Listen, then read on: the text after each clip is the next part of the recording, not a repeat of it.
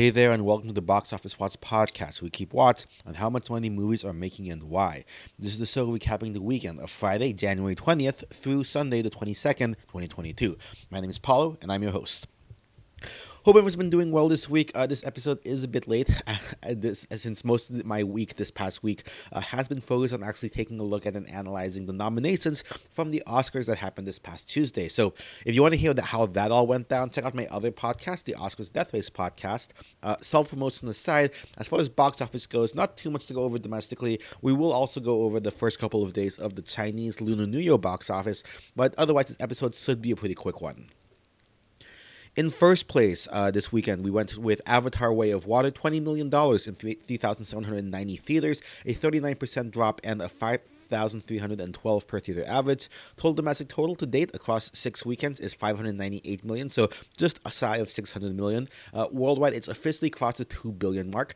It probably will pass uh, Incredibles 2 at 608 million domestic sometime next weekend for number 12 domestic before setting its eyes on Star Wars 8 at 620 million and the first Avengers movie at 623 million to be in the top 10 all time domestically.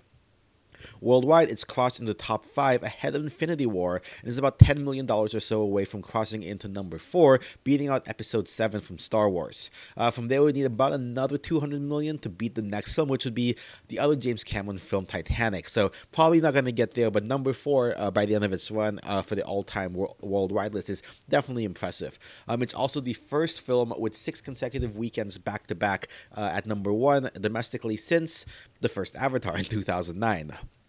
Uh, no Way Home did have six weekends at number one, but those were not consecutive. Um, let's see. Second place uh, for this past weekend went to Puss in Boots, uh, The Last Wish, which dropped 18% to 11.8 million in 3,611 theaters, a 3,270 per theater average in week five. This is the first weekend it's actually dipped below its opening weekend total, which is kind of insane. Uh, total domestic gross is twelve is one hundred twenty six million dollars, whereas worldwide it's actually just hit three hundred million. Um, given it just got an Oscar nomination for best animated feature, and again there's no competition until the Mario movie in April, uh, this one definitely should be able to ride the wave very far, perhaps even two hundred million. Who knows? Uh, third place this week went to Megan in weekend three, dropping 47% to 9.7 million in 3,628 theaters for a 2,625 per theater average and a 73.1 domestic total.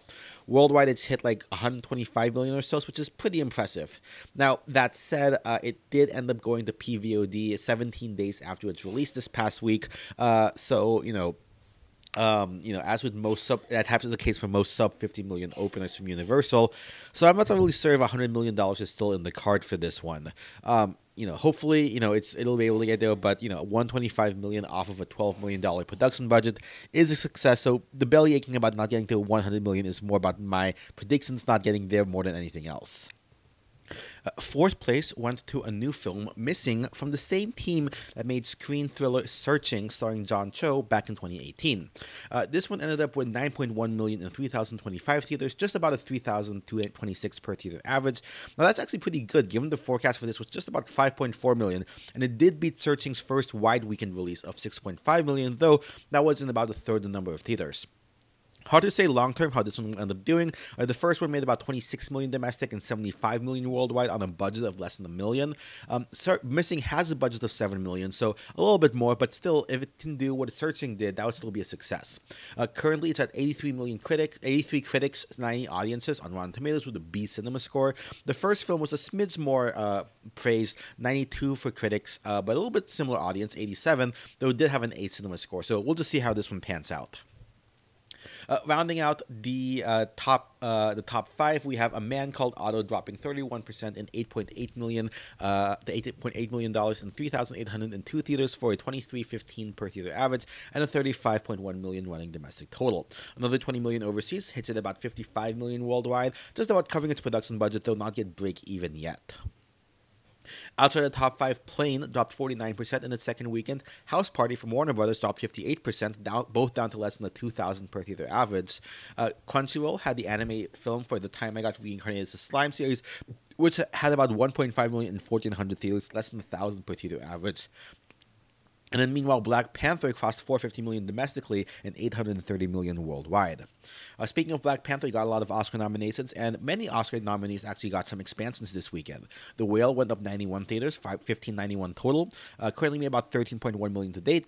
Uh, Fabelmans regained one uh, regained 139 theaters. Um, Women Talking uh, expanded to up 121 theaters to 153 total. Banshees got 100 theaters up to 155, and then Tar got an extra 46 up to 106 total.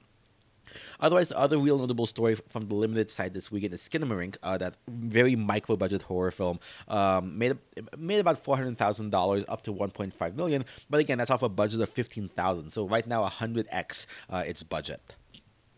Uh, overall, total box office this weekend was 73.7 million. Uh, next weekend, Oscar nominee Elvis is going to be back in theaters after an impressive run last summer um, uh, to about a thousand theaters. Uh, also, surprise Best Actress film To Leslie will get a theatrical re release, though only about six theaters. Other Oscar films rumored to try to benefit from the so-called Oscar bump, which we'll report on next week. Banshee is, is going to get 1,200 theaters reportedly. Everything Everywhere 1,500. Fabelman's 2,000. Living Best Actor in the Screenplay the 700. I know a lot of people trying to watch that film has have not been able to find it that easily. Uh, Tars up to 600, Top Gun to 500, and then Women Talking to 700. I've also seen reports that Regal will start selling tickets for the Best Picture nominees at about $6 a ticket. Uh, meanwhile, as far as new releases, Fear from Hidden Empire releasing is going to have be about a thousand theaters, no forecast from box office pros. Infinity Pool from Neon will have a modest 2.2 million release according to them, and then the Fathom Events movie about the Antichrist is set to have a 1.8 million weekend. So nothing super crazy. Um, potentially on the table for next week's chart actually would be Indian film Pathaan, starring Bollywood legend SRK. It actually had a midweek debut uh, yesterday on Wednesday for about 1.5 million US, actually beating out Avatar for the daily total. It only made 1.4 million. So estimates for the five day total, you know, through Saturday through Sunday, uh, could be as high as to seven to eight million dollars. So we'll see where that ends up on the charts. Uh, meanwhile, on the limited side of things, uh, Belgian film uh, Close, which was a, a uh, a contender at the Cannes Film Festival, picked up by A24, uh, and the Belgian entry for the international film category, which did get nominated, uh, will have a limited release uh, this coming weekend. Obviously, not too much to look at uh, this week in terms of news, but uh, we do have some totals from the first day, actually, the first couple of days of the Lunar New Year box office over in China. Obviously, the whole Lunar New Year celebration, it'll be a week long, so these are just, you know, the initial numbers. From day one, um, on, in first place, The Wandering Earth 2, which is kind of like the big blockbuster, um, comes in with about $69.2 million. Um, second place, Full River Red, the Zhang Yimou film, uh, made 58.9 million in its opening day. That said, its word of mouth uh, has been pretty impressive. On day two, uh, it's it actually dropped less than one percent, whereas you know Wandering Earth two was somewhere like the twenty is twenty to thirty percent drop range. Um, in fact, it's actually gone on to surpass uh, Wandering Earth two. Um, as of I believe Wednesday, its domestic total is up to two hundred fifty three million um, across the country versus two uh, two twenty seven million for the Wandering Earth two. Uh, third place on the first day, World War, uh, World War II thriller, uh, spy thriller Hidden Blade, made about $20 million. Uh, fourth place, the animated fa- film franchise uh, Boonie Bears had 19.1 million. Fifth place went to comedy 500 Miles, $18 million, though word of mouth of that is really bad. It dropped about 55% on its second day. Um, and then sixth place went to the animated film Deep Sea at, at 10.6 million in its opening, uh, opening day. Um, Avatar came in seventh place on opening day, about ninety thousand. Though obviously that was it had very limited number of showings available, so getting that much is actually pretty impressive. It's actually I think gone up uh, since then in the in the days since it's had more releases. Currently, it sits at two thirty eight million to date in China. Also worth noting that on Tuesday, the sports film Ping Pong of China release had a $44 million debut, but word of mouth wasn't as good and it actually got pulled and will re-release again in a couple of weeks in February. In total, the Chinese box office for the Lunar New Year on its first day was about 198 million US, or about 1.34 billion yuan, or about 24 million total admissions. And that is lower than last than 2021's 1.4 billion yuan, and 2022's 1.67 billion. Though, given the retraction of COVID, uh, zero COVID policy, and the fact that the virus is spreading through China, still impressive nonetheless. Days two and three have held steady, about 1.1 billion yuan. So through Wednesday, that translates to about 737 737 million dollars across all new seven films, and is on pace actually to beat last year's 6 billion yuan total for the week long period. Anyway, um, that's all the China news. Uh, we have some quick headlines before we wrap up the show. Uh, Dragon Ball Super, I believe, hit 100 million at the worldwide box office, which is cool.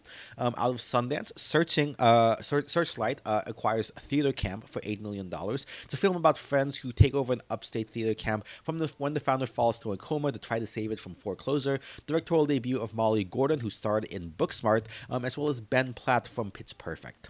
Um, also from Sundance, erotic thriller Fair Play, which is the, probably the standout of the festival so far, um, by TV director Chloe Domont, um, and backed by Rian Johnson's T Street banner, It got in a bidding war, um, you know, uh, the subject of a bidding war between Searchlight Lionsgate and Neon, before ultimately Netflix came in and picked up the rights for $20 million. Speaking of Netflix, they actually been doing well. They added a little bit more than 7 million subscribers in Q4, beating their target of 4.5 million, ending the year with 230.75 million users worldwide against the goal of 227.59 million, a 4% year over year growth. On the flip side, the Regal Cinemas shut down 39 more theaters uh, due to bankruptcy, unfortunately, including the Union Square Theater here in New York. Um, on the movie date side of things, Amazon Studio has dated the Ben Affleck and Matt Damon Nike movie about Nike and and Michael Jordan's partnership titled Air, coming to theaters April 5 this year. And then finally, uh, Violent Night was apparently enough of a success last month that Violent Night 2 has now been greenlit, so look forward to that. And with that, I think that's a wrap for this episode. Send me ideas for those I should cover via email at boxofficewatchpodcast at gmail.com or on Twitter at BOWatchPodcast. Also on Spotify, iTunes, and Google Play. Make sure you subscribe, leave a review, at the very least tell a friend, any of that helps. If you're feeling extra generous, consider supporting us on Patreon. Let's make like me not, not only this show, but all the other podcasts I work on. Links to all that will be in our show notes. Numbers used in the show come from the-numbers.com. Our intro and outro music from Kevin MacLeod and CompetentFilmers.io. Editing for Next by Media. Until next time, this has been the Box Office Watch Podcast. And remember, our watch goes on.